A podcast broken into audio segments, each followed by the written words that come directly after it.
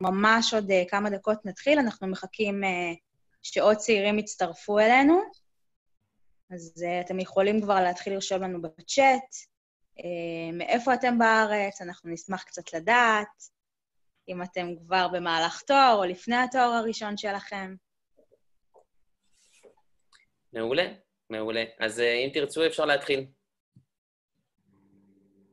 אוקיי, מצוין. מעולה. טוב, אז uh, ערב טוב לכולם. מי, ש... מי שיצטרף אלינו בהמשך, אז uh, אנחנו ככה uh, נעדכן אותו. אני ענבל, אני רכזת הישגים במרכז צעירים בקריית שמונה. אני אספר לכם קצת על התוכנית שלנו, תוכנית הישגים. רכזי התוכנית שלנו פרוסים בכל רחבי הארץ, מקריית שמונה ועד, ועד אילת. זו תוכנית ארצית שעובדת בשיתוף פעולה עם המועצה להשכלה גבוהה ועם uh, הרשויות השונות uh, בערים בכל הארץ.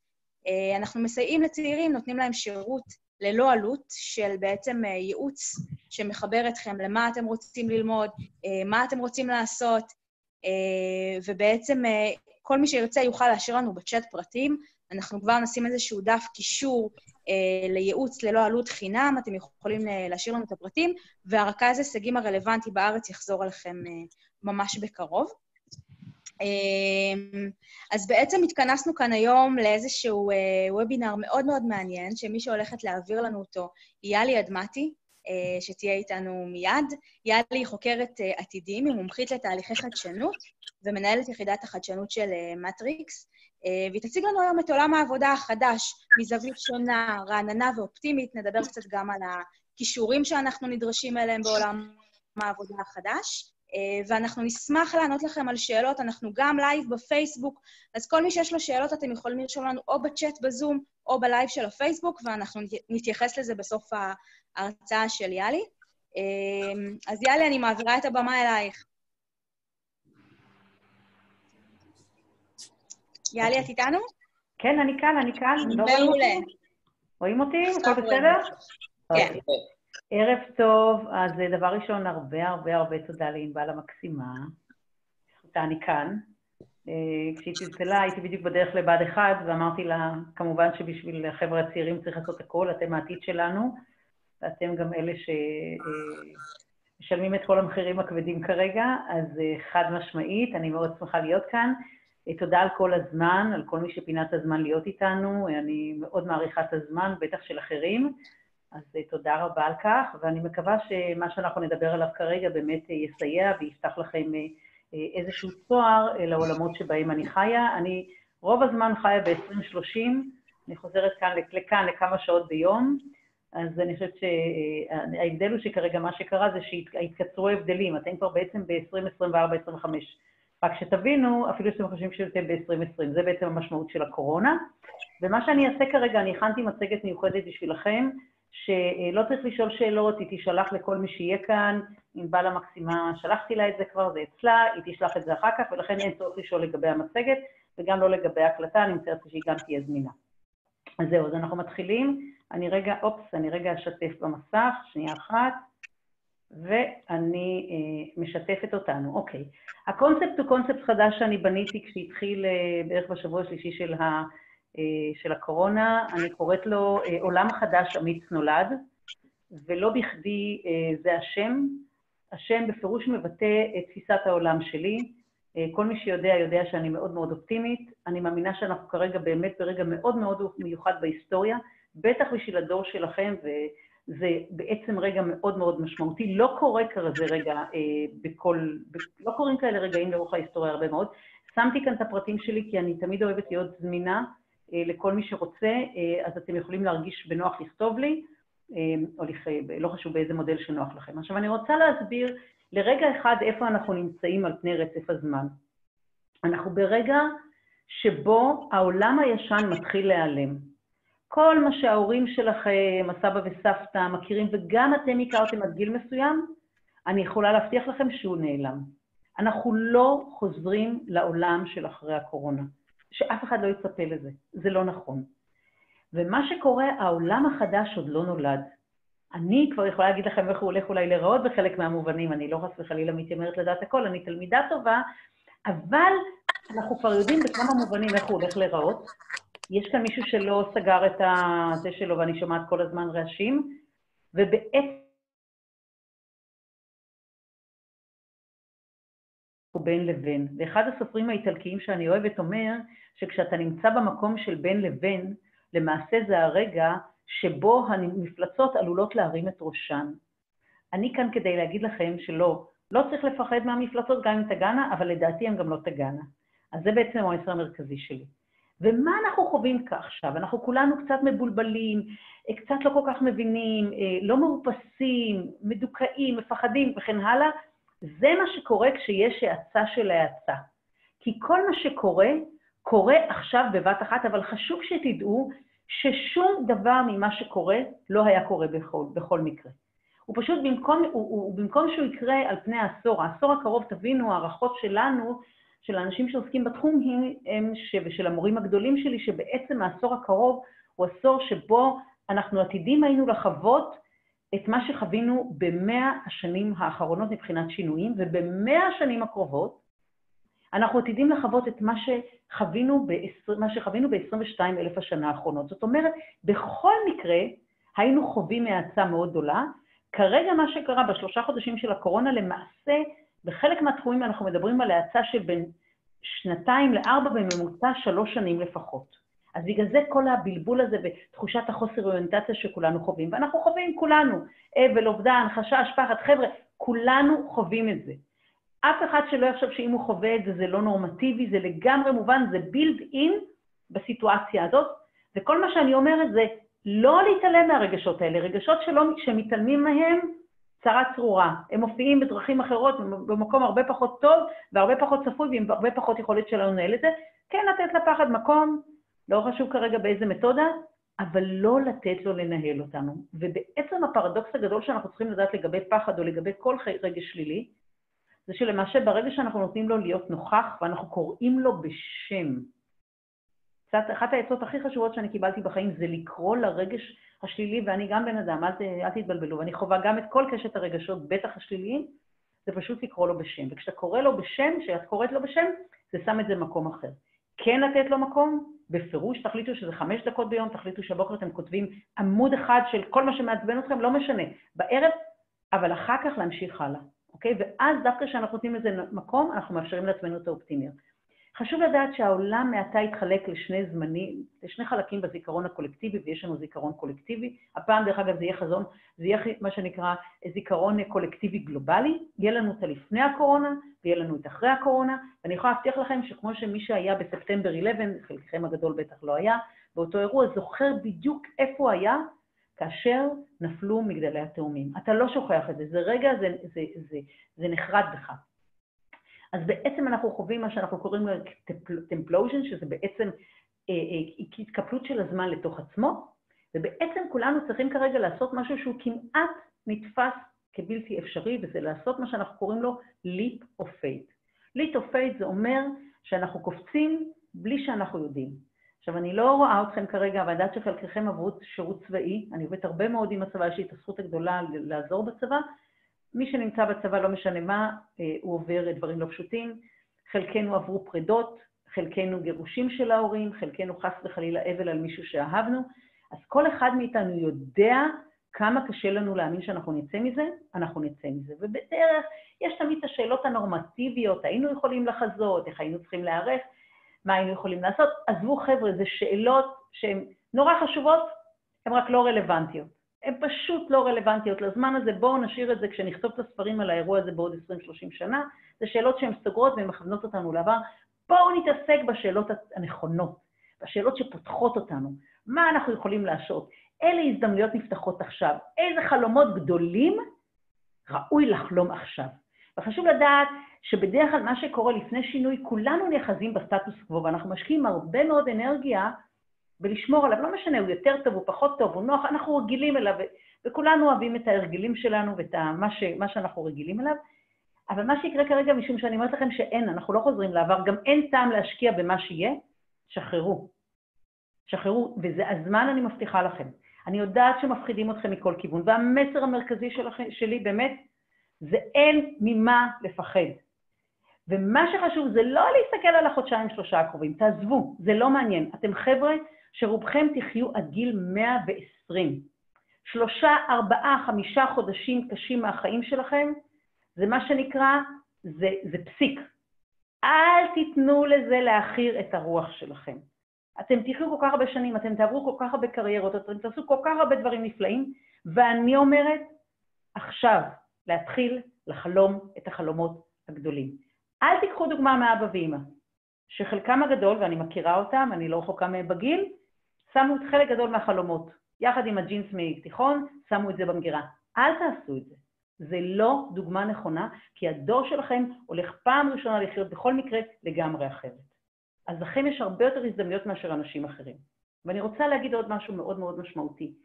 אחת המורות שלי שקוראים לה ברנה בראון, שמתי את השם שלה כאן עם התמונה, אני משתדלת תמיד לתת את כל הכבוד למורים שלי, כי אני תלמידה, אני לא מומחית, חשוב לדעת, אני מזהה את עצמי בעיקר כתלמידה טובה, ואני יושבת על כתפי, כתפי ענקים. ברנה בראון היא אחת מהן, והיא בעצם אה, חוקרת, לא משנה, של בושה ושל אשמה, לא כך משנה, והיום בעצם מובילה חברתית מאוד משמעותית, והיא אומרת שכולנו כרגע עושים דוקטורט בפגיעות. והיא אומרת, מפגיעות כל כך עמוקה נולד אומץ גדול. ומשם הדרך לדברים המופלאים היא מאוד מאוד קצרה. ואתמול הייתי בפודקאסט עם המנטור שלי, אה, פיטר דיאמנדיס, ופיטר דיבר על זה שאנחנו לא קולטים בכלל איך בעולם הרפואה כרגע יש קפיצה קדימה של 7-8 שנים, ואנחנו פתאום נראה את זה בעוד שנה, ואנחנו נגיד מאיפה זה בא. ואני אומרת לכם שהנבטים הם כבר כאן עכשיו. אז אני לא רוצה להרחיב יותר מזה, אני רק אגיד שהולך להיות הרבה מאוד שינויים, כמעט בכל רמה שהיא, אל תתבלבלו, אין עולם שלא יעבור. שינוי, אבל אנחנו לא לבד, וכולנו נעבור את השינוי, ולכן יש איזה יתרון בזה שאנחנו נותנים ידיים ולקפוץ כולנו קדימה, אוקיי? לא יודעת אם אתם זוכרים את הסרט של מרי פופינס, אוקיי? נותן את הידיים, קופצים קדימה, אותו דבר. אז זהו, אז דיברנו על זה שאנחנו מבינים שהעולם לא חוזר לאותו מקום, אנחנו צריכים לבצע קפיצה של אמונה, להבין שכל משבר הוא הזדמנות. אני לא מראה כאן כרגע, אבל תדעו שחלק גדול מהחברות הגדולות בעולם, כל אחת מהן נולדה בזמן משבר, לא משנה איזה משבר. כל משבר זה הזדמנות. אני, דרך אגב, חושבת שבכל מקרה יש לכם הרבה מאוד הזדמנויות, ומה שחשוב זה שכל דבר שהוא בעיה, תיקחו בחשבון שזה הזדמנות. כל דבר, למשל, אנחנו בזום הזה, אני אומרת לכם, אני, אם היה לי זמן, הייתי עכשיו בשטח ומתכננת את הזום החדש. הזום הזה, אני מרגישה שתקשיבו, הוא כמו סלולרי, מאלף, הוא כמו האייפון הראשון, ככה אני מרגישה. אפילו, לא נגיד להגיד, אבל אולי זה הבלקברי בכלל, באותה שנה. זה כל כך מיושן, זה כל כך לא מתוחכם, זה כל כך לא נוח. ומה שאנחנו צריכים זה לקחת את החדשנות, את היצירתיות, את הסקרנות שלנו, ולרתום אותם. חבר'ה, אנחנו יכולים לעוף קדימה. אל תיכנסו למצב רוח הישרדותי. אני ממליצה לכם לא לשמוע יותר מדי חדשות. אם אבא ואמא עצובים, תזכירו להם שכדאי לחשוב על כל הדברים הטובים, שמכולנו דבר ראשון בריאים. אני רוצה להזכיר לנו שהתחזיות היו איומות לכמה אנשים ימותו, נכון? מדינת ישראל בסך הכל סביב 200 ומשהו, אם אני לא טועה, שלא חס וחלילה כואב על כל אדם שנפטר, שלרגע לא יתפרש אחרת, אבל צריך להבין את זה. אנחנו כאן לטווח ארוך, בטח אתם, ולרוץ קדימה. עכשיו, אני רוצה לרגע אחד לתת overview uh, uh, שלא קשור למצב הנוכחי, שבכל מקרה איפה אנחנו חיים, אנחנו כרגע בכל מקרה במעבר לעולם שהוא אקספוננציאלי וגלובלי. מה זה אקספוננציאלי? אני אעשה את זה נורא נורא פשוט, אני אסביר. אם כרגע אני אומרת לכם שאני הולכת uh, uh, 30 צעדים, אני עם גובה ממוצע נניח, אתם, אנחנו יכולים לחשב שאני בערך, כל צעד שלי זה בערך מטר. זאת אומרת שאם אני אומרת לכם שאני צריכה ללכת uh, 30 צעדים, אתם מעריכים שאני הולכת 30 מטר. אם אני אומרת לכם שאני הולכת 30 צעדים אקספוננציאליים, זה 2, 4, 8, 6, זאת אומרת, זה במכפלות. אם אני הולכת 30 צעדים אקספוננציאליים, אני מקיפה את כדור הארץ 26 פעמים. ותחשבו, אני אתן לכם את זה כדוגמה הכי הכי קטנה, אתם זוכרים? נכנסנו לתוך הקורונה, ופתאום כולם עובדים מהבית. כולם עובדים מהבית. אני רוצה להגיד לכם שאני יושבת עם ארגונים גדולים, ומה שמאוד מאוד דומיננטי שם זה שלמעשה אף אחד מהמנכ"לים והמנהלי כספים לא רוצה שאנשים יעבדו מהבית. מה פתאום? אני רוצה לראות אותם. לא משנה שחלקם יושבים שעות מול המחשב, אתה לא באמת יודע מה הם עושים. ביום אחד כולם עובדים מהבית, עד כדי כך שהיום חלק גדול מהמנכ"לים אומרים, לא צריך. יש לי לקוח שרק עבר למשרדים לפני שבוע לפני הקורונה, הוא הודיע שהוא משנה, זה הופך להיות משרד גמיש, וחצי מהאנשים יעבדו, ועכשיו, אני אומרת לכם שזה היה לוקח לנו עשור לשכנע אותם. אוקיי? זו דוגמה לאיך שינוי נראה. זה נקרא שינוי אקספוננציאלי. שינוי של המרחק והזמן, אני כבר אומרת לכם, אני לא אכנס לזה כרגע, אבל כרגע היום העליתי הרצאה ביוטיוב שדנתי בעולם התחבורה, אתם מוזמנים לראות את זה. אני אומרת לכם שבתוך חמש שנים הקרובות, אני לפחות מתכננת לעבור לגור ליד ענבל, מול הכנרת או איזה מקום רחוק יותר, כי לי תהיה, לכולנו, תהיה מונית מרחפת אוטונומית, שהמחיר נסיעה שלה יהיה יותר זול מאשר מחיר הדלק שהיום אנחנו משלמים על הנסיעה הזאת, זה יהיה 50% מהמחיר, ואני גם אוכל לישון בזמן הזה. וזה ייקח לי, סליחה, שכחתי להגיד, זה ייקח לי רק 20 דקות, אז ככה שזה מה שנקרא, לא תהיה שינה יותר מדי רצינית. אוקיי? אני מראה את זה כדוגמה קטנה, כל המושג של מרחק וזמן, ולכן אם אתם חושבים שאתם חייבים להיות במרכז ואתם חייבים לבוא לתל אביב כדי למצוא עבודה טובה או להתפרנס כמו שצריך, זה גם כן תפיסה שאבד עליה כלח. אני מבטיחה לכם את זה, אוקיי? אנחנו מעריכים את החיים באמצע החיים, אנחנו מעריכים את תוחלת החיים של כולם. ההורים שלכם כנראה יחיו עד גיל 100 לפחות, אבל מה שאנחנו עושים, אנחנו לא מעריכים את זה בשנים האחרונות, אלא באמצע, ובעצם הם יחיו שנים נפלאות עד גיל 80-85, והם ירצו להישאר בעולם העבודה ולהיות פעילים בעולם העבודה, צריך לזכור את זה, יהיה לזה השלכות על מי יהיו המנהלים שלנו. ובגלל זה נולד לנו גיל פסיכולוגי חדש, 35 עד 75. אני מציעה לכם לגשת לבן אדם בן 60-62 ולהגיד לו, אתה חושב שאתה בסוף החיים, בחלק האחרון או באמצע החיים? אני ממש ממש ממליצה, תשקלו טוב טוב עם מי אתם עושים את זה, אם אתם רוצים להישאר איתו באיזשהו קשר. אני רוצה להבטיח לכם שמאה הולך להיות השישים הבא, בטח ב-20 שנה הקרובות, ואנחנו הולכים, מה שנקרא, אה, אה, אה, להיות עם מערך מאוד רחב של... אה, אה, אה, אה, אנחנו נחיה לא רק על פני כדור הארץ, בטח הדור שלכם, אה, אנחנו הולכים להפוך את, ה, אה, את הירח ליבשת השמינית שלנו כבר בעשור הקרוב, המאדים לדעתי קצת אחרי. המודל הזה שאנחנו חיים אך ורק על פני כדור הארץ יהיה מודל פחות רלוונטי, בלי שום קשר שאנחנו צריכים להציל את, ה, את הכדור הנפלא שלנו. הדבר הבא זה עולם של שפע. אנחנו, ההורים שלנו, אנחנו גדלנו בתפיסה של חסר. אין מספיק כסף, אין מספיק אדמה, אין מספיק מקום במטוס וכן הלאה. אני רוצה להזכיר לכולנו שלפני 30 שנה, כשרצינו ללמוד משהו, נאלצנו ללכת לספרייה. אתם זוכרים? זה היה מנוע החיפוש שלנו. ללכת לספרייה, לעמוד בתור, לבקש מהספרנית, לבדוק, לזה, לצלם את העמודים. לא קיים יותר היום, נכון? אוקיי? ולכן מה שאנחנו נראה, אנחנו נראה בדיוק את אותו דבר בכל נושא שהוא. אנחנו חוזים ירידה כבדה בכל העלויות. מישהו לא, עוד פעם, אני שומעת קולות כל הזמן. אני כל הזמן שומעת קולות, סליחה. אה, ואנחנו, כמו שהיום אתם לא...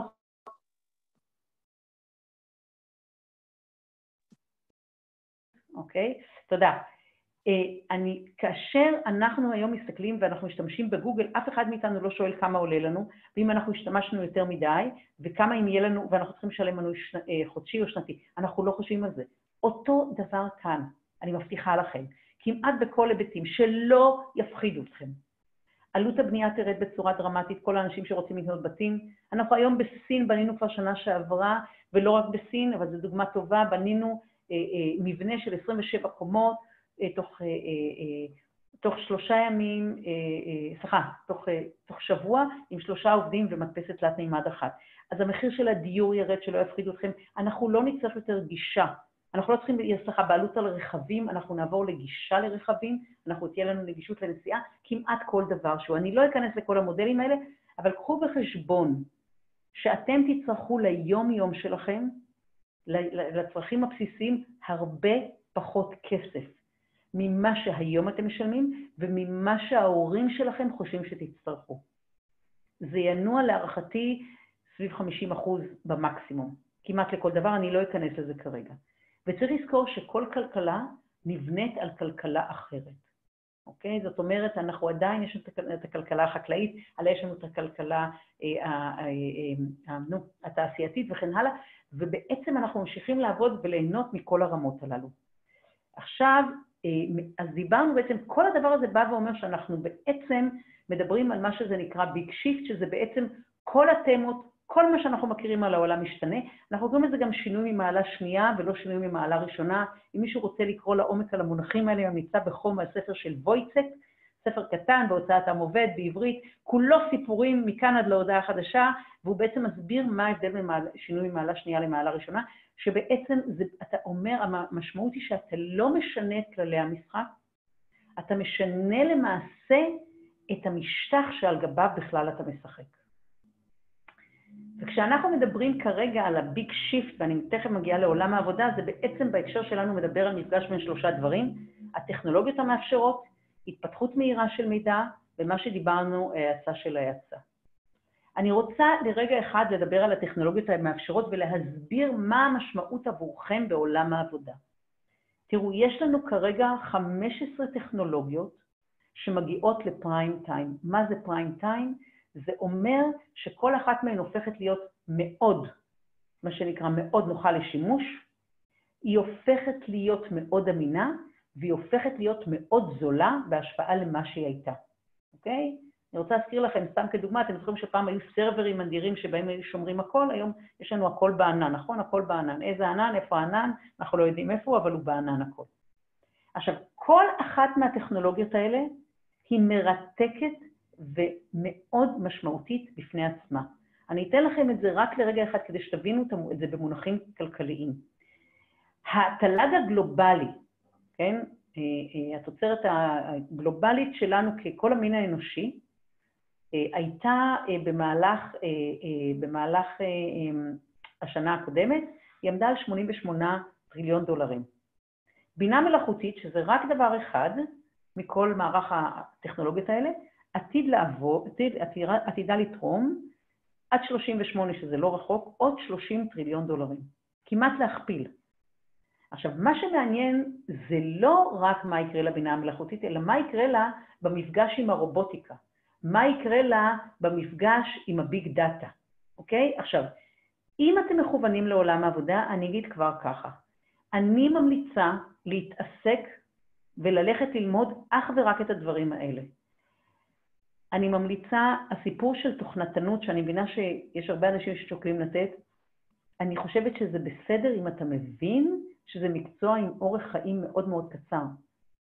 כי לא יצטרכו תוכניתנים בעוד אה, אה, שמונה ותשע שנים, וגם בטח לא בעוד עשר, בוודאיות, כי בעצם אנחנו, יש לנו היום תוכנות שבונות את התוכנות. כי יש, הכמות של האנשים שיש להם היום דוקטורט בבינה מלאכותית הוא כל כך קטן, והצורך הוא נורא נורא גדול, ואין שום סיכוי שיצליחו שהמודל של הלמידה יאפשר להגיע לאנשים להיות מומחים. לא צריך, כי אנחנו היום יכולים להשתמש בטכנולוגיה כדי לבנות את זה. אז לכן, אני הייתי ממש ממש נזהרת ממקצועות שהם כאילו בשלב ביניים כאלה, אבל הם לא, מומח... הם לא, הם לא מהווים מומחיות בכלל. אני תכף אדבר גם על עולם הלמידה. אבל הייתי מאוד נזהרת. אה, אני יודעת שיש הרבה מאוד אנשים שרוצים ללכת לסייבר, אני כבר אומרת שהמודלים הנוכחיים של סייבר אה, יהיו פחות רלוונטיים בטווח קצר יחסית מהסיבה הפשוטה שמחשבי הקוונטום נכנסים. מחשבי הקוונטום, כדי שתבינו על מה אנחנו מדברים, אה, המחשב של גוגל לפני מספר חודשים, אל תתפסו אותי במילה, הוא פתר לדעתי תוך מספר מצומצם של דקות בעיה שמחשב רגיל יכול לפתור תוך 22 אלף שנה. ולכן כל המודלים של ההצפנה וההגנה הולכים לחלוטין להשת... להשתנות. עכשיו, אם אנחנו עושים, אמרנו שבעצם הדבר הבא שחשוב להבין זה את ה-conversion בין הטכנולוגיות. אז כל מי שמחפש מקצוע שמחבר בין מחשבי קוונטום לביולוגיה סינתטית, כל המקומות האלה, אני כבר אומרת לכם, יהיו המקצועות, המקומות שבהם יהיו את המקצועות הכי מעניינים, הכי מרתקים, תוכלו לפרוס כנפיים ולעוף ולהרוויח לא מעט כסף. כי התפיסה, וזה נורא נורא משמעותי, שלמידה של רק נושא אחד לעומק, מקצוע שבו אתה שולט לעומק רק בנושא אחד, תהיה פחות רלוונטית. כי אנחנו נצטרך היום יותר ויותר גישה עיצובית שמדברת על משהו שהוא אינטרדיסציפלינרי.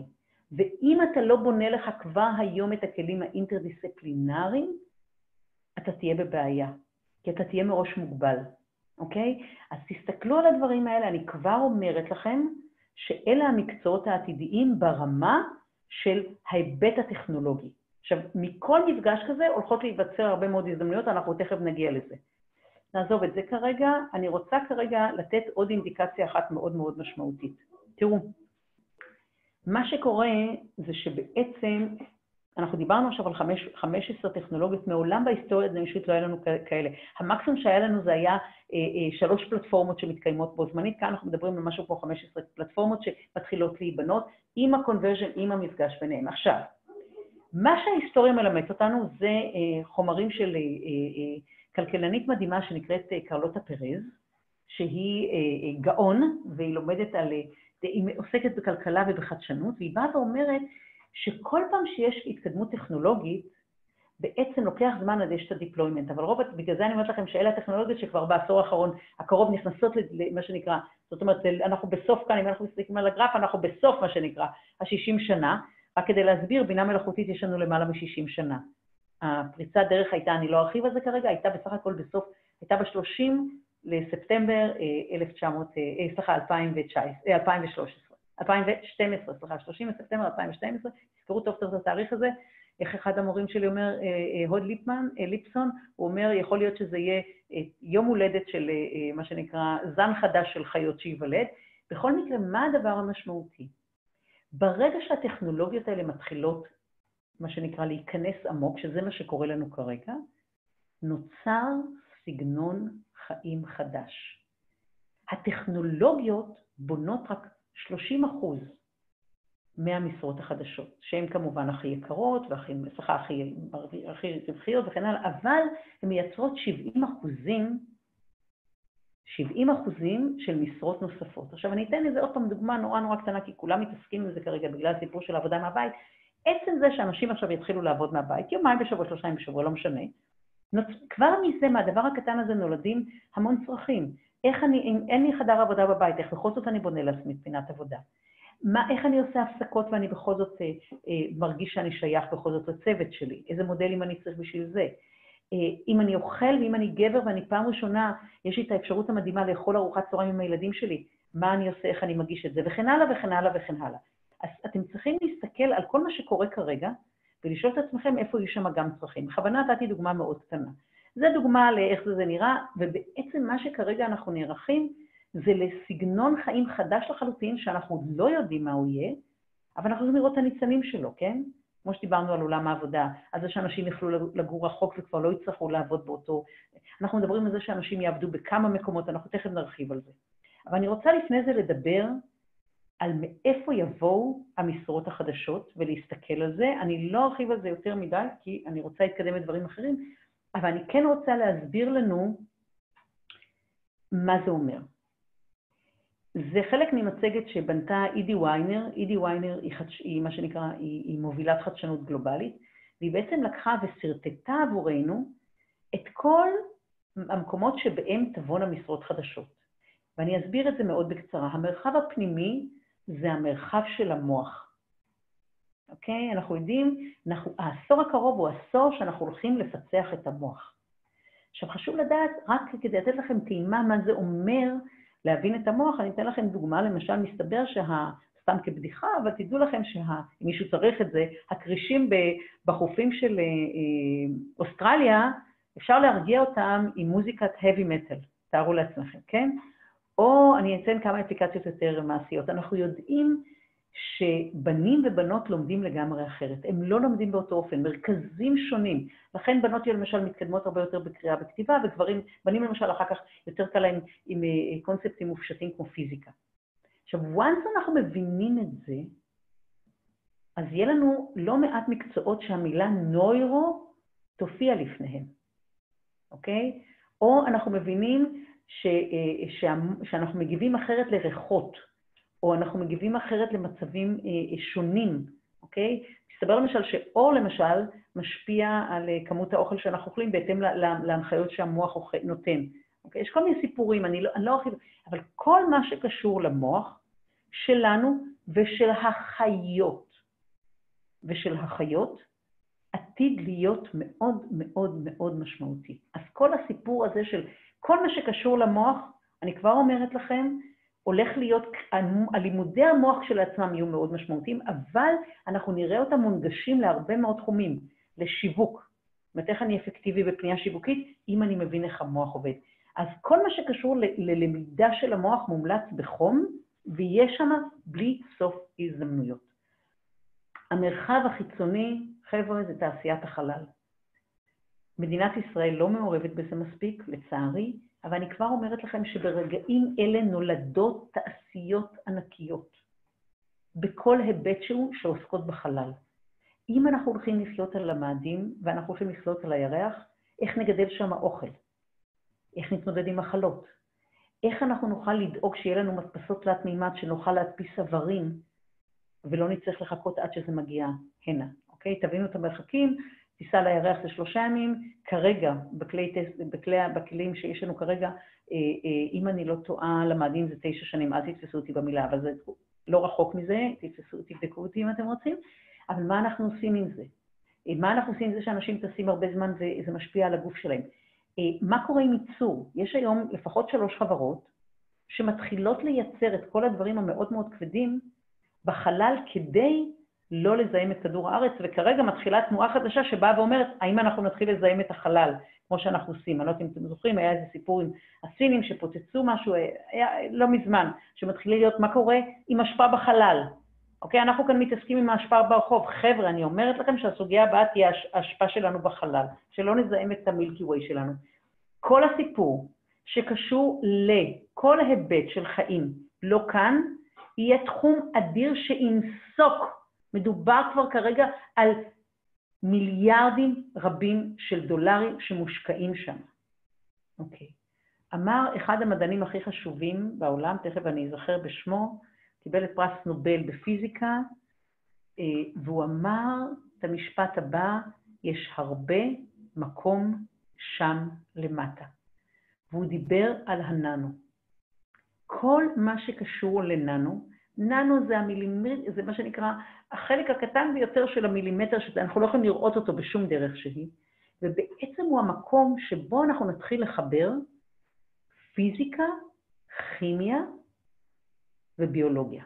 ובואו אני אתן לכם שלוש דוגמאות נורא נורא פשוטות. אם אני אומרת לכם שאני מכניסה לכם וירוס למחשב, מה המחשבה שלכם? היא אישה איומה, היא הולכת לפגוע לנו במחשב.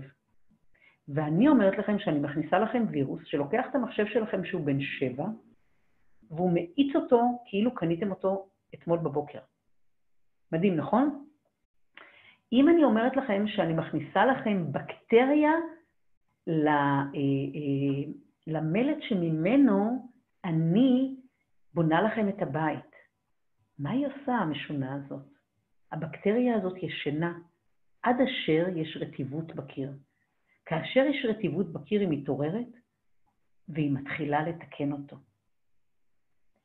מה קורה אם אני אומרת לכם שאני בונה צ'יפ כל כך קטן, שיש לנו בעיה, וזה דבר שאנחנו כבר היום עושים, שתדעו, יש לנו בעיה עם אנשים שהם חלקם שוכחים, או חלקם לא לוקחים את התרופות שלהם באופן סדיר, בעיה קלאסית למשל במי שמעורב בעולם של מטופלים אה, שיש להם בעיות נפשיות, הם לא לוקחים את התרופות ואז הם יוצאים מחוסר איזון. והיום עם כל תרופה שהם לוקחים, המטפל או מי שמטפל בהם, אה, או, או המקצועי, או מי שקרוב אליהם, יכול לקבל אינדיקציה, כי בעצם יש צ'יפ קטן שזה מגיע לקיבה, יש אישור שהתרופה הוקלה. אני לא יכולה להרחיב על עולם מננו, כי אני יכולה לדבר על זה שעות, אבל תבינו שזה יהפוך כל היבט של חיינו. אז מי שהנושא מעניין אותו, לכו ללמוד את זה. תכף אני אדבר, אני אגיד גם מילה על איפה ללמוד ואיך ללמוד. המרחב המדומיין חבר'ה, אנחנו עתידים, הסלולרי הזה, ששווה אה, הרבה מאוד כסף, אה, יש בו מיליארדים רבים של דולרים, במשך השלוש שנים הקרובות אנחנו הולכים לשים אותו על העיניים. אני לא אכנס לכל ההשלכות, אני פותחת לשנייה אחת סוגריים, ענבל, אני מקווה שזה בסדר. אני רק אגיד שאני נותנת אה, אה, אה, קבוצה של הרצאות שפתוחות לקהל, אתם יכולים להיכנס לעמוד שלי בפייסבוק. בסדר גמור, כמובן. בסדר? תודה, מותקה. פשוט אני נזכרת, כי אני אדבר על מציאות מורחבת, שזו הזדמנות עסקית ומקצועית מאוד חשובה לכולם. אני נותנת סדרה של הרצאות השבוע הקרוב, עכשיו אני הולכת לדבר על עתיד העבודה בהיבטים אחרים השבוע, אבל משבוע הבא זה ממש עולמות חדשים. אז אתם מוזמנים, פשוט צריך להירשם. תמצאו את זה בלינקדאין. עכשיו, או בפייסבוק, עכשיו אצלי. עכשיו, הסיפור הזה, תחשבו על זה, יהיה, לך, יהיה לנו משקפיים, על המשקפיים יהיה לנו כפתור קטן. כשאני רוצה, אני רק רואה את מה שלפניי. כשאני לוחצת על עוד כפתור, מופיעה לי דאטה. זה מה שנקרא מציאות, אה, אה, אה, נו, augmented reality, נו, שכחתי את המונח בעברית, לא חשוב, מה שנקרא, אה, ועליו, אם אני לוחצת עוד כפתור, אני רואה סרט. כל מה שקשור לתקשורת שלנו בעולם הולך להשתנות. אין דבר שלא הולך להשתנות. אני אתן את הדוגמה הכי בנאלית, אתם באים לרופא, היום אתם באים לרופא, מה שהוא צריך לעשות זה למלא כל היום את הפרטים, אז בתוך השבע דקות שמאפשרים לו, אני לא חסרה עם איזושהי ביקורת על קופות חולים לא להיכנס לזה, הוא לא מצליח להיות איתנו. תחשבו על המשקפיים האלה, הוא יושב איתנו, הוא מעביר את הדאטה לגבינו, הוא יכול להסתכל לנו בעיניים, לחייך אותנו, לבדוק אותנו, הוא מדבר. זה מוקלט, מתומלל ונכנס לת... לתיק הרפואי שלנו. זה דברים שכרגע מתחילים להיבנות. אני מראה את זה כדוגמה נורא נורא קטנה. אתם נוסעים במשקפיים, אז הבינה המלאכותית שמחוברת למשקפיים שלנו, רואה אותנו מסתכלות על, ה, אה, על, ה, על השמלה היפה, והן יודעות לתזכר אותנו כשאנחנו רוצות לקנות שמלה, כי יש לנו אירוע עוד שבועיים. זאת אומרת, אני בכוונה מראה את, את זה כדוגמה. זאת אומרת, כל מה שקשור למציאות מורחבת, extended reality, זה תחום שכרגע הוא עוד מתחת לפני השטח. עוד מדברים עליו רק במונחים של אכזבה. אני אומרת לכם כבר עכשיו, בטווח של שלוש עד חמש שנים, כולנו שמים את הסלולרי על העיניים. כל מה שקשור לממשקי משתמש, בכל נושא שהוא, לכל עולם העבודה, הולך להשתנות. הזדמנות אדירה בשבילכם. תקפצו עליה. מרחב הזמן. זמן, למרות שלכם יש כל כך הרבה זמן, אנחנו הופכים להיות הרבה יותר רגישים. אוקיי? אף אחד לא עומד בתור, אף אחד לא אוהב לחכות וכן הלאה, ואנחנו נראה יותר ויותר הזדמנויות שקשורות לקפסוליזציה של הזמן. אז כל תחום, כל נושא שמאפשר חיסכון בזמן, ניהול זמן וכן הלאה, הזדמנות גדולה, תראו מה אתם יכולים לעשות שם. עיצוב. משום שהחומרים הולכים להיות הרבה יותר זולים, הולכים להיות הרבה יותר עמידים, אני יכולה להבטיח לכם את זה, דיברנו קצת על הננו, ואנחנו גם אה, נבלה, אה, אה, משום ש... אז אנחנו, כמו שאנחנו היום, תחשבו שלפני 30 שנה אנשים לא היו קונים כל עונה, לא היו נכנסים לזרה, אוקיי? היום אין, ברור, באה עונה חדשה, הולכים לראות מה יש, כן? אני סתם זורקת את זה כדוגמה. אותו דבר העיצוב. אין שום דבר, ואנחנו מוקפים בעיצוב נוראי. כל מי שזוכרת כאן שלפני הנשיא, לפני הקורונה, היא טסה לחו"ל והיא הלכה לשירותים והשירותי נכים היו דפוסים, והיא איכשהו הצליחה להיכנס עם התיק שלה, כן, על הגלגלים, לתא, אה, מזל שהיא צריכה לצאת. אנחנו מוקפים בעיצוב לא נוח, לא מתאים, הבתים שלנו, בתי החולים שלנו, המכוניות שלנו, גני הילדים שלנו, אין משהו שמדבר. ועיצוב הוא כלי פנטסטי כי הוא בעצם מאפשר חיים נוחים. כל נושא העיצוב יתפוס תאוצה אדירה, מומלץ בחום למי שזה מדבר אל ליבו, להיכנס לשם. אחסון.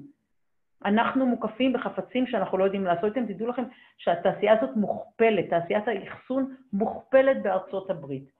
אה, אני רוצה להזכיר לנו שבמשך שנים שלחו מארצות הברית את כל החומר לסין, ועכשיו כמובן זה חוזר בתור עופרת, בתוך, בתוך הצעצועים. כל הסיפור של האחסון הזדמנות מאוד מאוד גדולה. גיימיפיקציה. כל נושא יעבור גיימיפיקציה, גם אם זה פקידים בבנק שעובדים. כל הנושא, ואני רק רוצה לספר לכם, להזכיר לנו כבר, שבאמת, לא בווירטואל ריאליטי, נו, בגיימינג, יש כיום כמות צופים שהיא גדולה פי כמה מכל מה שמצופים היום בכל המערכות האחרות, אבל אני בכוונה לא רוצה לדבר על העולם של הגיימינג, אלא רק לבוא ולהגיד שבעצם אנחנו הולכים לקחת הרבה מאוד עקרונות מהגיימינג ולשים אותם בכל נושא. כל מי שהנושא מעניין אותו, כל מי שאוהב לשחק משחקים, כל מי שבילה הרבה שעות בימי חייו, וההורים אפילו צעקו, שטויות המיץ עגבניות, הרווחתם, יש לכם הבנה מדהימה. קחו את זה, כל נושא שאתם רוצים, לא משנה, המתנה בתור, אה, אה, שיחה אה, עם צ'טבוק, קנייה של מחשב, איפה אפשר להכניס את ההיבט המשחקי? בכל מקום שאנחנו עושים היבט משחקי, יש הזדמנות אדירה. המרחב האינטרנטי, מי שאוהב את הנושא של תשתיות, חבר'ה, הסיפור שיש לנו מערכת אחת הולך להיעלם מהעולם, G5 מגיע השנה, יש deployment שלו, יש חברות גדולות שבונות את זה, אנחנו כנראה ניכנס למערכות של אינטרנט, אני כבר לא מדברת על הטענה כרגע שיושבת על השולחן, שלמעשה סין תנסה לעשות הפרדה מארצות הברית ולבנות, יהיה הרבה מעבר לזה. אנחנו מפסיקים לדבר על האינטרנט אחד, אנחנו מדברים על אינטרנטים, צריך להיערך לזה. המרחב החושי. אה, וואו, לא שמתי לב כבר לזמן והתקדמתי דקה ברחוק, לא מספיק, אז אני ארוץ עוד רק על שני הדברים הנוספים ואני אנסה להספיק עוד כמה דברים. המרחב החושי. כמה חושים יש לנו? חמישה חושים, שישה חושים, האומנם? מה עם חוש הגובה? מה עם חוש שיווי המשקל? אוקיי? וכן הלאה וכן הלאה. תזכרו שכל פעם שאנחנו מגלים חוש, אנחנו בונים בלי סוף תעשיות, אוקיי? כשגילינו את חוש הרוח, מה בילינו? בנינו את uh, תעשיית הבושם, כן? אה, חוש הראייה, כמובן ראינו אותו תמיד, אבל כל תעשיית הבידור. אנחנו הולכים לגלות בלי סוף חושים, ומי שישים את הרגל שמה, הזדמנות אדירה. מעבר מירוק לכחול. הסיפור של ה recycling אה, וזה הוא מצוין, הוא לא מספק בכלל. אנחנו הולכים לעבור לעולם שבו במקום להפסיק ולעשות הכל ירוק, שזה בלתי אפשרי, זה איך אנחנו נותנים לטבע יותר. אחד הסטארט-אפים הנפלאים שאני מכירה, למשל, הוא סטארט-אפ שבאמצעות דרונים יכול לשתול מיליון שתילים חדשים ביום. מה קורה אם במקום לקחת עץ ולכרות אותו, אני יכולה מראש לבנות, לבנות, סליחה, לתכנת את העץ באופן כזה שהכיסאות גדלים עליו כבר. יש לנו כאלה דברים.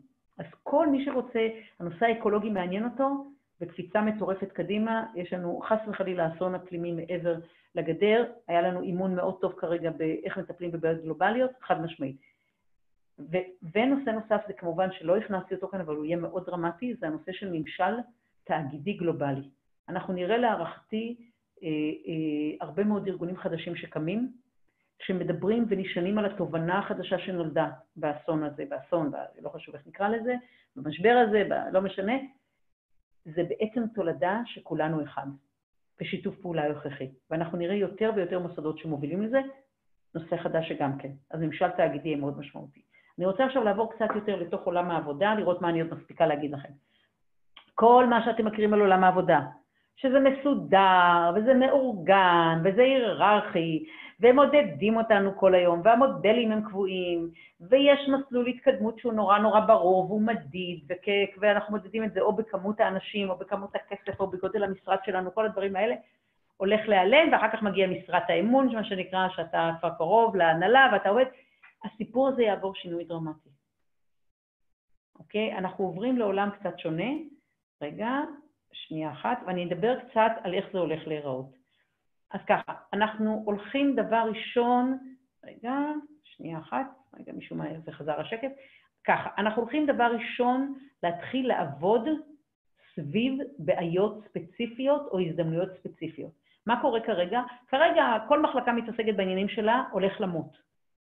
אנחנו הולכים לעבוד בצוותים מכל, הכיוון, מכל הכיוונים כדי ליצור 360, 360, אה, אה, אה, נו, 360 מעלות, כי ארגונים התעסקו כרגע, תבינו, עד עכשיו ארגונים התעסקו במה שנקרא יעילות תפעולית, שבמקרה החריף שלה זה בעצם איך אני עושה יותר בפחות. זה נקרא יעילות תפעולית. העולם של יעילות תפעולית הולך להיעלם מהעולם. למה? כי בין 30 ל-50 אחוז מכל התפקידים או המטלות שיש לנו בכל מקצוע, הולך בכל מקרה, אנחנו עושים לו מיקור חוץ לטכנולוגיה. אני לא אכנס כרגע לאיך, למה, זה לא, זה לא חשוב. ובעצם אף ארגון לא ייבנה יותר, לא ייבחן יותר, ולא יצליח לבנות את הערך שלו הכלכלי על יעילות תפעולית. אנחנו נראה מעבר למה שאנחנו קוראים ארגון שמביא ערך, ושימו לב, לא רק לבעלי המניות שלו, זה שינוי דרמטי שאנחנו ראינו אותו כבר בשנים האחרונות וקיבל גושפנקה במפגש של חברות העל שמובילות את העולם בסוף השנה שעברה, שהם באו פעם ראשונה ושמו אמנה שהם אמרו, אנחנו לא רק אחראים מול בעלי המניות, אלא מול כל נאמני החברה, שזה אומר העובדים שלנו, הספקים שלנו, הקהילה שבה אנחנו חיים, האזור הפיזי שבו אנחנו חיים, המערכת המוניציפלית שבה אנחנו פועלים וכן הלאה, שינוי דרמטי. וכדי לייצר ערך אמיתי לבעלי העניין שלך, בסביבה שמשתנה במהירות, מה שאנחנו נצטרך זה יכולת למידה מואצת, שתאפשר לנו לזהות בעיות סמויות, לזהות הזדמנויות סמויות, להגדיר יותר טוב ואחרת בעיות מוכרות, ולהגדיר אחרת הזדמנויות מוכרות. והדבר, הכלי המרכזי יהיה למידה משותפת בת, בתהליכים מאוד מאוד מואצים. ולכן גם העובדים שחברות גדולות תצטרכנה, זה אנשים שיודעים ללמוד מאוד מאוד מהר, יודעים לעבוד בשיתוף, עם חשיבה ביקורתית, דהיינו לא מתאהבים ברעיונות הראשונים ולא השניים שלהם, כי רק הרעיונות הרביעים, החמישים, העשירים הם בעלי ערך, והרעיון המוש... באמת המשמעותי, המשבש או המשנה, יגיע כנראה רק בסיבוב ה-20, שהם מאוד עם רזיליאנס, עם עמידות, שהם מלכתחילה אינטרדיסציפלינריים ויודעים להסתכל, שהם לא שבויים בקונספציה, שהם מסוגלים להטיל ספק באמונות של עצמם, ושיש להם יכולת להיות אופטימיים מתוך אימוץ של המבט למרחוק, הרבה מעבר לכאן ועכשיו. אלה אנשים שיגדלו להיות המנהיגים, ואני בכוונה אומרת המנהיגים, ולא המנהלים של העתיד, כי אנחנו יותר ויותר נערכים למקום הזה. אנחנו נערכים למקום שבו אנחנו נצטרך מנהיגים ולא מנהלים. כי מנהלים היינו צריכים כאשר התעסקנו ביעילות תפעולית. אנחנו צריכים מנהיגים כשאנחנו צריכים ללמוד כל הזמן בקצב מאוד מואץ כדי לזהות את ההזדמנויות, לזהות את האיומים אה, ואת הבעיות הסמויות ולתת להם פתרונות. זה התפקיד שלכם. אתם צריכים ללמוד להיות לא מנהלים. אתם צריכים ללמוד להיות מנהיגים. והדבר המרכזי שאני יכולה להגיד לגבי מנהיגים, ואתם חבר'ה שהייתם בצבא, עברתם הרבה דברים, לא במקרה אומרים בצבא אחריי. ואם מישהו לא יודע, אז אני אספר לכם שהמקור של המילה מנהיג בלטינית, זה היה, מהצבא הרומי, זה היה אותו אדם שהחזיק את הדגל לפני המחנה. והמשמעות העמוקה היא המת, הראשון למות. מנהיג אמיתי זה מישהו שדואג דבר ראשון לאנשים שלו, זאת המשמעות העמוקה. ולכן, מעבר לכל היכולות שאמרתי, אתם צריכים לפתח גם אמפתיה עמוקה לזולת, ויכולת להבין את הזולת ולהזדהות עם העולם, עם הזולת. אלה הכישורים הכי חשובים, ואני רוצה כאן לעשות הבחנה מאוד חשובה. מדברים איתכם, כל האנשים שמדברים איתכם על עולם העבודה, מדברים איתכם על skills. זאת אומרת, על תדע לתכנת, תבין בבינה מלאכותית, זה skills. אני מדברת איתכם על הרובד ההרבה יותר עמוק, שנקרא capabilities. אוקיי? לא כישורים, אלא יכולות. ומי שיעבוד על היכולות שלו שעכשיו דיברנו עליהן, הוא זה שכמעט לא משנה איזה skills יהיו לו, כי בעולם משתנה כל כך מהר, ה skills עתידים להשתנות. כל הזמן. כי אוקיי, אז מה אם למדת על בינה מלאכותית, אה, למדת Deep Learning, מה זה מעניין? כבר יש מודל חדש, אז לא צריך. אנחנו כולנו, צריך להבין, אנחנו נפסיק את הסיפור הזה, שאנחנו הולכים ולומדים ושמים so called בכספת כמה שנים, מגיל 22 ועד 28, ועושים שני תארים, ואבא ואמא מרוצים כי יש שני תארים, כי פעם שני תארים זה היה בעצם, זה היה נותן לנו, זה היה פוליסת ביטוח לכאורה על החיים. זה לא נותן פוליסת ביטוח. לא משום שחס וחלילה המוסדות האקדמיים לא טובים, אלא כי משום שקצב הידע, הקצב, הידע גדל בקצב אקספוננציאלי. תבינו שבמשך השנתיים האחרונות אנחנו ייצרנו למעלה מ-90% מהידע שלנו. ושתבינו מה זה אומר, אנחנו בעצם, אה, אה, אה, אנחנו בעצם אם אני לא טועה, אל תתפסו אותי, זה 20 טראבייט. טראבייט זה אומר שאני לוקחת ספרים ואני מדביקה אותם אחד מעל השני עד פלוטו וחזרה. זה רק בשנתיים האחרונות. עכשיו, שתבינו מה זה אומר לגבי עולם העבודה, אם הייתי הולכת להיות רופאה לפני 50 שנה, והייתי צריכה בשביל להיות רופאה, הייתי צריכה לשים עשר שנים בכספת, זה היה מצוין, כי הייתי, הייתי, היה בטוח שאני אהיה רופאה טובה. היום הידע בעולם הרפואה מתחדש כל 77 יום. עכשיו, צריך להבין מה זה אומר. זה לא ידע נוסף, זה ידע שחלקו מייתר את הידע הקודם, עד כדי כך שאם אתה פועל על סמך הידע הקודם, אתה בבעיה, אתה עלול לעשות טעות, כי הידע הוא לא שהוא לא עדכני, הוא לא בהכרח בכלל נכון. אני מאוד נזהרת כי זה רופאים, רופאים קרובים לליבי, הלוואי והייתי רופאה, ושלא לדבר על מה הם עשו בקורונה, הרופאים הנפלאים שלנו. אבל אני רוצה להסביר. ולכן אנחנו נעבור למודל של לימודיה בקפסולות. ששלושה חודשים אנחנו נלמד on the job ו-for the job, ובעצם במקום לעבוד שבוע ימים, אנחנו נעבוד כנראה ארבעה ימים ויום אחד נלמד תמיד, אוקיי? אז זה העולם שבו אנחנו הולכים לחיות. עכשיו, מה שחשוב עוד להבין, אתם לא תעבדו רק במקצוע אחד. כל אחד מכם, ואני רוצה להכין אתכם לזה, יהיה לכם בין אה, חמש לעשר קריירות. ובגלל זה אני מתחברת להתחלה, שבעצם אתם לא צריכים לשים את החלומות בכספת, כי אתם תוכלו להגשים את כולם, אוקיי? אז מה שאני רוצה להגיד למעשה, שכל המבנה הארגוני הולך להשתנות. כל המודל שבו אתם כרגע חושבים על העבודה, כל מה שאתם מכירים לא רלוונטי, הוא הולך להיות סביב בעיות, צוותים משתנים. המודל, דרך אגב, הכי מעניין שאני מכירה זה של ואלב. ואלב זה חברה שעוסקת בתשתיות למשחקים, עכשיו היא דרך אגב נכנסה כבר לבינה, סליחה, למציאות מורחבת, כמו ש, שזה מאוד לא הפתיע אותי, הם מדהימים. יש שם בסך הכל 300 איש. עכשיו, מה שקורה בוואלד, אם אתה בא ביום שני בבוקר, ויש לוח של מה הדברים, הפרויקטים החדשים שהחברה קיבלה, תבינו, היא שווה היום 12 מיליארד דולרים, והתפוקה לעובד יותר גבוהה משל כל אחת החברות אה, הטכנולוגיות הגדולות. והיא, דרך אגב, בבעלות פרטית. ובקיצור, אתה בא בבוקר, רואה, או את באה בבוקר, את רואים את הפרויקטים החדשים, אלוהים אדירים, זה הפרויקט שרציתי כל החיים לעבוד, אני ניגשת למנהל, או ניגש, לא חשוב, למנהל הקבוצה שלי, ואומר, תקשיב, אני ממש רציתי על זה לעבוד. ומה הוא אומר? אה, מצוין, אה, אין שום בעיה, והוא מנהל איתך משא ומתן או איתך, על איך אתה מסיים את הפרויקט, ואז מוציאים את החשמל של המחשב מהשולחן, ניגשים לשולחן, מוציאים את החשמל מהמחשב, ואז מגלגלים את השולחן לקבוצה החדשה.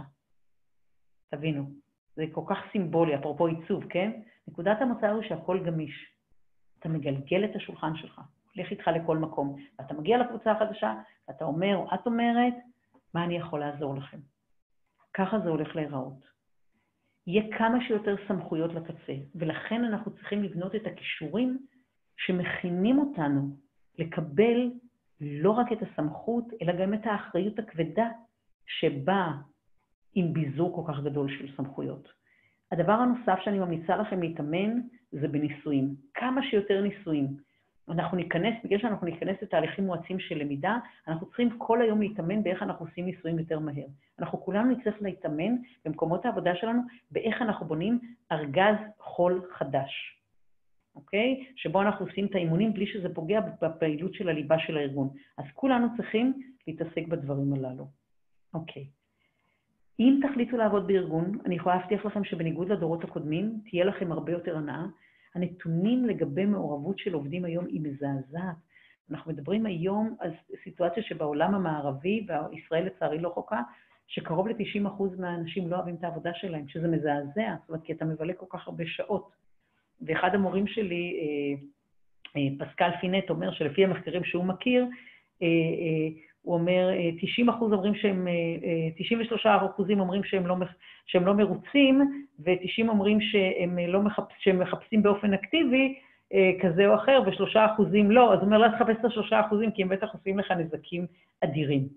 אני רוצה להתקדם לכמה שקפים הנוספים. אני רוצה לדבר על עוד מודל מאוד מעניין, שקיי פולי מציג לגבי מקצועות העתיד. קצת קפצתי לך מקום עולם העבודה, ואני רוצה לתת לכם עוד איזושהי הצצה לעולם אחר. קייפולי, אה, רק כדי לסבר את האוזן, אה, הוא מוביל בתחום הבינה המלאכותית. כשאנחנו מדברים על יוניקורנס, כמו שאתם יודעים, יוניקורן זה חברה שתוך 18 חודשים, זה סטארט-אפ, שתוך 18 חודשים מתאריך מהקמה שלה, למעשה היא כבר מוגדרת כמערכת שמוערכת למעלה ממיליארד דולרים. מתוך אה, שישה, 12 שהיו בסוף, 2000, בסוף 2019, אם אני לא טועה, בכל סין, שישה היו אצלו, מה שנקרא, בעורבה.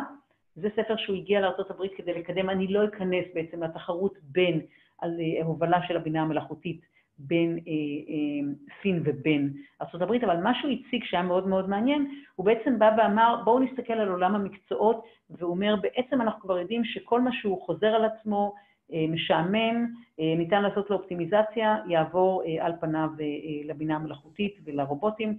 אני רוצה להזכיר לכולנו שרובוט, המילה רובוט משמעה עבודת פרך, זה מ-1920, קרול צ'פק, שהיה, עסק בבינה, ברובוטיקה, בעזרה, במדע בדיוני, האח שלו נתן לו את השם שלו, את השם הזה, והוא השתמש בו מאז, ומזה אנחנו משתמשים, אבל כשמו כן הוא. זאת אומרת, רובוט כשמו כן הוא, ייקח את כל מה שהוא חוזר על עצמו, משעמם ומסוכן. אומר, אם אנחנו מסתכלים על ההיבט הזה, אז בעצם רק המקצועות שהם יצירתיים או אסטרטגיים הם, הם, הם מוגנים. עוד פעם, זה מודל שונה, אני רוצה להזכיר לנו שאני הצגתי כבר מאידי ויינר את כל העולמות החדשים, אבל הוא בא ואומר בעצם, אז מה בעצם הולך לקרות, אבל הוא בא ואומר, הוא מציג גישה אחרת, והוא בא ואומר שמעבר רק למה שקריאיטיבי. ואסטרטגי, מעבר לזה, הוא מאמין שיש מקצועות שתמיד נצטרך, ותמיד נצטרך אותם בגלל שיש בהם חמלה.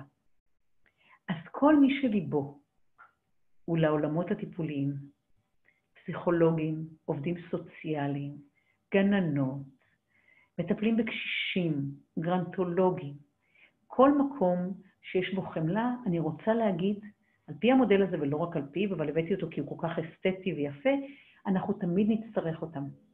ובטח בעשור הקרוב, או ב-20 שנה הקרובות, שאנחנו נעבור טלטלות כל כך גדולות, אנחנו נצטרך כל מי שיכול לעזור לנו לטפל בנפש שלנו וב-well-being שלנו, אבל הנפשי. אז חד משמעית, אם זה הלב שלכם, אני יכולה להבטיח לכם שיהיה לכם בלי סוף יכולת לעשות דברים. ומהצד השני אני רוצה לדבר על מי שאוהב את עבודת הכפיים, מי שמדבר אליו חיבור של דברים, מי, שמח... מי שמעניין אותו, אה, אה, אה, דברים אפילו נורא בסיסיים כמו אינסטלציה, אה, כמו מערכות מיזוג אוויר, כמו מכונאות רכב. אל תתבלבלו, יהיה שם בלי סוף מקום. אנחנו מדברים על זה למשל, רק כדי לסבר את האוזן, שתבינו שאנחנו מדברים, תראו את ההרצאה, אבל ברכבים האוטונומיים, אחת התיאוריות המעניינות היא שבעצם משום שהרכבים האוטונומיים יהיו מאוד זולים, אם היום מחיר אה, בארצות הברית של רכב הוא היום 30 אלף אה, דולר, הערכה שרכב אוטונומי יעלה 10,000 דולר, אני לא אכנס כרגע לכל ההסבר, למעשה יהיו לנו פתאום חמישה רכבים. למה? כי כל אחד, במקום אנחנו היום יותר מבוגרים, אוספים את הילדים, האמהות אוספות את הילדים, יהיה פתאום לכל ילד רכב, ייקח אותו לעבודה, יחזיר אותו, גם רכבים יוכלו להיות מוניות אוטונומיות, כי 90% מהזמן בלאו הכי אנחנו לא משתמשים בהם, לא משנה. ואחת הטענות שלאנשים יהיו יותר רכבים, לא פחות רכבים. זו אחת הטענות, ואז בכל מקרה אנחנו נצטרך יותר אה, אנשים שיטפלו ברכבים, וגם אם בכל זאת אנחנו נעבור לכלכלה שיתופית גם בהקשר הזה, אז בטח נצטרך יותר רכבים. זו דוגמה אחת, אוקיי? דוגמה אחרת, בגלל הרכבים האוטונומיים, חלקנו נעבור לגור במקומות רחוקים. זאת אומרת, כל הסיפור של הנדל"ן יעבור שינוי דרמטי, ואז אם אני גר רחוק, אני רוצה בית יותר גדול, יותר מרווח, אז כל הסיפור של כל התחזוקה של הבית יהיה עדיין מאוד דומיננטי, ייקח הרבה זמן עד שהרובוטים יוכלו לעשות חלק גדול מהדברים הללו.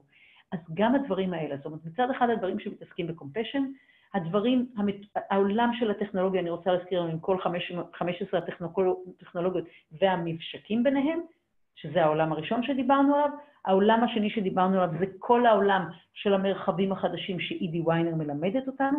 העולם השלישי זה כל מה שמטפל בנפש, והעולם הרביעי זה כל העולם דווקא של ההיבטים הטכניים, שהוא יהיה מאוד מאוד מעניין והוא יהיה מאוד רווחי, לא פחות, אל תתבלבלו.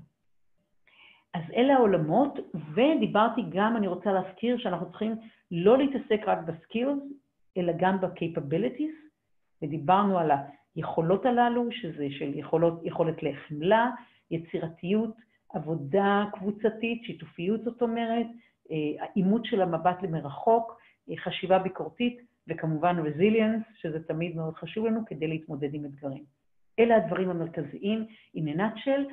אה, זהו, ואני עכשיו, בואו ננסה לפתוח את זה, נעזוב את זה, נעזוב את השקפים האלה, אוקיי. והכי הכי חשוב, רק לסיום. חבר'ה, אל תפחדו.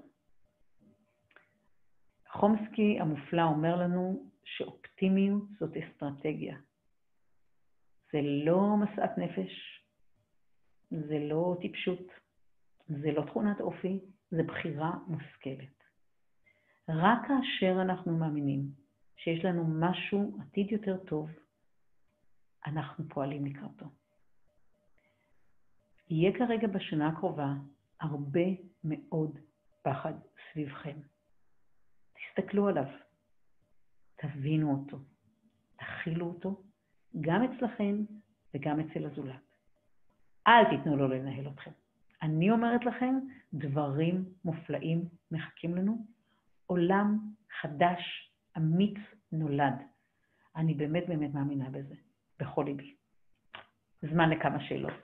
אוקיי? אני מפסיקה עם המסך, עם המצגת. אוקיי. מעולה. אז קודם כל, תודה רבה, יאלי, על ככה כל המידע הזה, ואתם אה, מוזמנים אה, לכתוב לנו גם שאלות עכשיו, אם יש לכם בצ'אט, וגם אם יש לכם שאלות בלייב בפייסבוק. יש לנו כבר שאלה אחת שהתקבלה בפייסבוק, אז אני אקריא לך אותה. שירן שואלת, בעולם בו הטכנולוגיה משמע, הטכנולוגיות משמעותיות, מה עתיד להיות עם המקצועות ההומניים? קצת נגעת במקצועות שיישארו פה, אבל אנחנו מדברים על כל עולם הרוח, כל מקצועות הרוח, מדעי המדינה, יחסים בינלאומיים וכולי וכולי. אה, אז חד משמעית אנחנו נצטרך את זה, כי להפך, אנחנו נערכים לשיתוף פעולה גלובלי הרבה יותר, עמוד, הרבה יותר אמיץ. אני אתן הרצאה על זה בעוד, נדמה לי עוד חודש וחצי, אני אתן את ההרצאה, זו ההרצאה האחרונה, נדמה לי, של לאן העולם הולך. חד משמעית אנחנו נצטרך את זה. להפך, אנחנו נצטרך, אנחנו נצטרך אנחנו נצטרך הרבה יותר קשרים בינינו, כי אנחנו עדיין, מה שקורה לנו, אנחנו מחזיקים, כשאנחנו רואים את הזולת, אנחנו, העין שלנו, דבר ראשון, רואה מה שונה. אנחנו לא רואים מה דומה. ואנחנו נצטרך הרבה מאוד שיתופי פעולה חד משמעית. אני רוצה להגיד משהו לגבי כל העולם המוניציפלי. העולם המוניציפלי בכל העולם הולך לעבור שדרוג דרמטי, ובחלק מהמקומות הוא יהיה הרבה יותר חזק מאשר הממשלות. אולי מדינת ישראל היא קצת שונה, כי אנחנו לא נעים להגיד, אנחנו עיר קטנה, אנחנו איזו עיירה קטנה בצפון הודו בערך כולנו, כן? שמונה מיליון נפש, תשעה מיליון נפש, כמה כבר נהיה, לא חשוב, חמישה עשר, זה עדיין כפר קטן, אבל יותר ויותר כוח יעבור לערים. אנחנו רובנו נגור במה שנקרא אה, ערים גדולות, ערים גדולות זה יהיה בין עשרה ל... בין, בין מיליון לחמישה מיליון, ורובנו נגור במה שנקרא בעולם בין, במגה סיטיז, שזה מ-עשרה מיליון נדמה לי וצפונה, ומה שיקרה, השלטון המוניציפלי לא יכול לחכות עם בעיות. יש אשפה ברחובות, יש פשע, אה, לא יודע, יש בעיה עם הרמזורים, אתה לא יכול לחכות. וגם השירותים, המוני, המערכות המוניציפליות תהיינה יותר ויותר עשירות. אני לא אכנס לכל מיני אירועים שכבר קרו, שראינו אפילו בארצות הברית שאמרו, אנחנו לא מקבלים את מה שטראמפ אומר, ואנחנו עושים מה שאנחנו רוצים, אנחנו מוותרים על הכסף מה, מה, מהממשל. אנחנו נראה את זה יותר. להפך, אם מישהו רוצה להיות במקום שהוא משפיע, אני אומרת לכם, העולם המוניציפלי, מקום מצוין להיות בו. מקום מצוין להיות בו. אז חד משמעית יהיה מקום לדברים האלה, יותר ויותר. אנחנו לא הולכים להחליף את הטכנולוגיה. אני רוצה להזכיר משהו לגבי הטכנולוגיה. טכנולוגיה היא יציר כפינו. היא כמו הילדים שלנו. אנחנו יכולים לכוון אותה, אנחנו יכולים להחליט מתי אנחנו משתמשים בה, מתי לא. אה, אין ספק שהיא משפיעה עלינו, כן? זה הכלים שמה שנקרא, אנחנו בונים והם בונים אותנו בחזרה, זה, דיברו על זה כבר מספיק, אני לא ארחיב על זה כרגע, אבל חד משמעית, אנחנו נצטרך את כל המקצועות ההומניים. אין בכלל ספק בזה. אוקיי, okay, כרגע אני לא רואה עוד שאלות. אמ, כן, ככה, מבחינת קצת הכישורים ש, שדיברת עליהם, כישורים של העולם החדש, אז באמת אה, לצעיר היום ש... הולך ללמוד, בין אם זה הנדסאי, קורס, או בין אם הוא הולך לעשות uh, תואר באקדמיה, uh, איזה כישורים ככה, שלושה הכי הכי חשובים שהיית ממליצה לו לאורך הלימודים לסגל לעצמו? אני חושבת שדבר ראשון, כל אחד צריך להבין איך הוא לומד הכי טוב. אם אתה מבין שאתה צריך ללמוד כל החיים, אני, אם עכשיו היה לי זמן, הייתי פותחת בית ספר שמאפשר לאנשים לזהות איך הם לומדים הכי טוב. כי ההתקדמות שלנו המקצועית תהיה מותנית בזה שאנחנו לומדים מאוד מהר. ואנחנו, ו, ואף אחד, אף אחד לא לימד אותנו איך ללמוד. אף אחד. הם לא מלמדים את זה. עכשיו, זה נושא נורא נורא קריטי, וכל אחד, אם אין כרגע מערכת שעושה את זה, כל אחד שיבדוק עם עצמו איך הוא לומד יותר טוב. וישכלל את, דבר ראשון, את כישורי הלמידה שלו. הדבר השני אה, זה היכולת לעבוד בקבוצה. אה, שהאגו לא מנהל אותך. נורא קריטי. אתה לא יכול, אנחנו נחיה, בצ... ואנחנו אנחנו כבר יודעים כבר שצוותים הם יותר טובים מאשר גם הגאונים הגדולים ביותר. ואנחנו נעבוד בצוותים מאוד מאוד קטנים. אז כדי לייצר אמון, ואני רוצה להזכיר לנו שאנחנו בתהליך של האצה, אז אנחנו צריכים להביא תשובות מאוד מאוד מהר, או לפתור בעיות מאוד מהר, ובדרך כלל בצוותים קטנים עושים את זה. למשל, ב, ב, אה, למשל ב, באמזון עובדים, המודל זה של פיצה. צוות הוא לא יותר מאשר, אה, אי אפשר לחלק אותו יותר מאשר פיצה אחת, זאת אומרת, שישה סלייסס זה הגודל. אנחנו נעבוד, הצוותים היותר טובים דרך אגב שלושה ארבעה אנשים. עכשיו, זה יהיו צוותים שכל הזמן משתנים. זאת אומרת, תחשבי על זה כמו, כמו משהו מאוד מאוד גמיש. אני עובדת איתך חודשיים, אז אני צריכה גם להיות מסוגלת להיות עם כישורים ועם יכולת אמפתיה וליצור מהר מאוד. דבר שני, יכולת לעכל את, את היכולת להבין את ההאצה. זה נורא קשה לנו, כי הדברים היו מאוד נינוחים. אז זה הולך להשתנות. אז למידה, האצה, עבודה קבוצתית, חשיבה ביקורתית. כולנו יש לנו נטייה להתאהב ברעיונות שלנו. אני כבר אומרת לכם, רוב הרעיונות הראשונים, השניים, השלישיים, הם ממש הרעיונות הלא טובים, אוקיי? צריך להתקדם הלאה. אה, ויצירתיות. עכשיו, העצה הכי הכי טובה שאני יכולה לתת לכם, זה חבר'ה, תבדקו איפה יש קרוס בין התשוקה שלכם, הדבר, אני אגיד, יש מבחן נורא נורא פשוט לאם זאת התשוקה שלכם. אם אתם עושים את זה שעות בלי לחשוב ואתם לא מסתכלים על השעון, שמה התשוקה שלכם. הקרוס שצריך לדעתי לעשות זה בין מה שאתה אוהב איפה שהתשוקה שלך, יש את זה, דרך אגב, איזשהו מודל סיני, אני לא זוכרת, אין לי אותו כאן, אבל אני יכולה למצוא אותו אחר כך, בין מה שהעולם צריך, בין מה שאתה יכול להרוויח פה כסף, אוקיי? וזה יותר מאוד קרוס, אבל לדעתי הוא פחות חשוב, אז אני פחות מאמינה בו. אז זה הקרוס, אוקיי? אז תמיד להסתכל על שלושת הדברים האלה. איפה התשוקה? מה אנחנו יכולים, אנחנו מחכים כבר לקום בבוקר בשביל לעשות אותו? אה, מה, מה אנחנו יודעים שצריך, ונתנו כאן הרבה כלים כדי לראות מה העולם צריך. והדבר השלישי באמת זה שמשום שבכל זאת צריכים להתפרנס, שיש שם איזושהי יכולת להתפרנס. מעולה. אז uh, אם אין עוד שאלות, ככה מי שירצה שאנחנו נשלח לו את השקפים מהמצגת uh, שיאלי העבירה לנו, מוזמן לכתוב לנו את המייל שלו, אם זה בפייסבוק, אם זה פה בצ'אט. יאלי, ככה מילה לסיום, המלצה. צעירים של העולם החדש. העצה הכי טובה שאני יכולה לתת לכם זה כל יום להסתכל מסביב, או בבוקר או בערב, ולזכור מה שלושת הדברים שכדאי להגיד עליהם תודה היום. הם יכולים להיות דברים נהדרים, אבל אנחנו יודעים שאם אנחנו מבקשים תודה על משהו, אם אנחנו מכירים תודה על משהו, פעם אחת ביום, פחות מדקה, אה, אנחנו בעצם עושים rewiring לגמרי שונה למוח.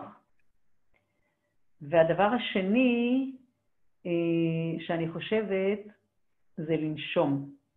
תראו, סיטואציות מלחיצות, והתגובה שלנו, דבר ראשון, האמיגדלה עובדת, ומיד התגובה שלנו היא אמוציונלית, אנחנו רוצים מיד להגיב, מתקיפים אותנו, אנחנו מתקיפים בחזרה. אומרת אידי ויינר, אחת המורות שלי, שכשאתה בקונפליקט עם מישהו, היא אומרת על עצמה, היא אומרת, יש לי גישה אחרת לקונפליקט. היא אומרת, אני לא עושה שום דבר לפני שהלכתי מייל, שזה קילומטר וחצי, in, others, in the other person's uh, shoes. ואז היא צוחקת והיא אומרת, גם אני רחוקה ממנו מייל וחצי וגם יש לי את הנעליים שלו. אז לנסוק, פשוט לספור עד עשר. אם מישהו ממש ממש ממש מעצבן אתכם, ואתם תראו את זה הרבה מאוד, בטח בהתחלה של מקומות עבודה, התגובה, הדבר הכי טוב שאני יכולה להגיד לכם, זה לא להגיב. לחכות. כי, כי אתם בשלבים הראשונים, וכל דבר הוא, לא, הוא נורא קוצני, אני עברתי בתור אדם צעיר, בלי סוף מסעות בעולמות הללו, של מנהלים שחושבים שהם יודעים יותר טוב ממך, לא מתנהגים אליך טוב, וזה חוויות מאוד מאוד לא נעימות, אל תגיבו. גם אם בא לכם נורא. עצה נורא נורא פרקטית, לא להגיב. הייתה איזו שאלה. יש לנו עוד שאלה אחת אחרונה לגבי... שאלה אחת אחרונה לגבי הרלוונטיות של עולם התזונה, לימודי תזונה.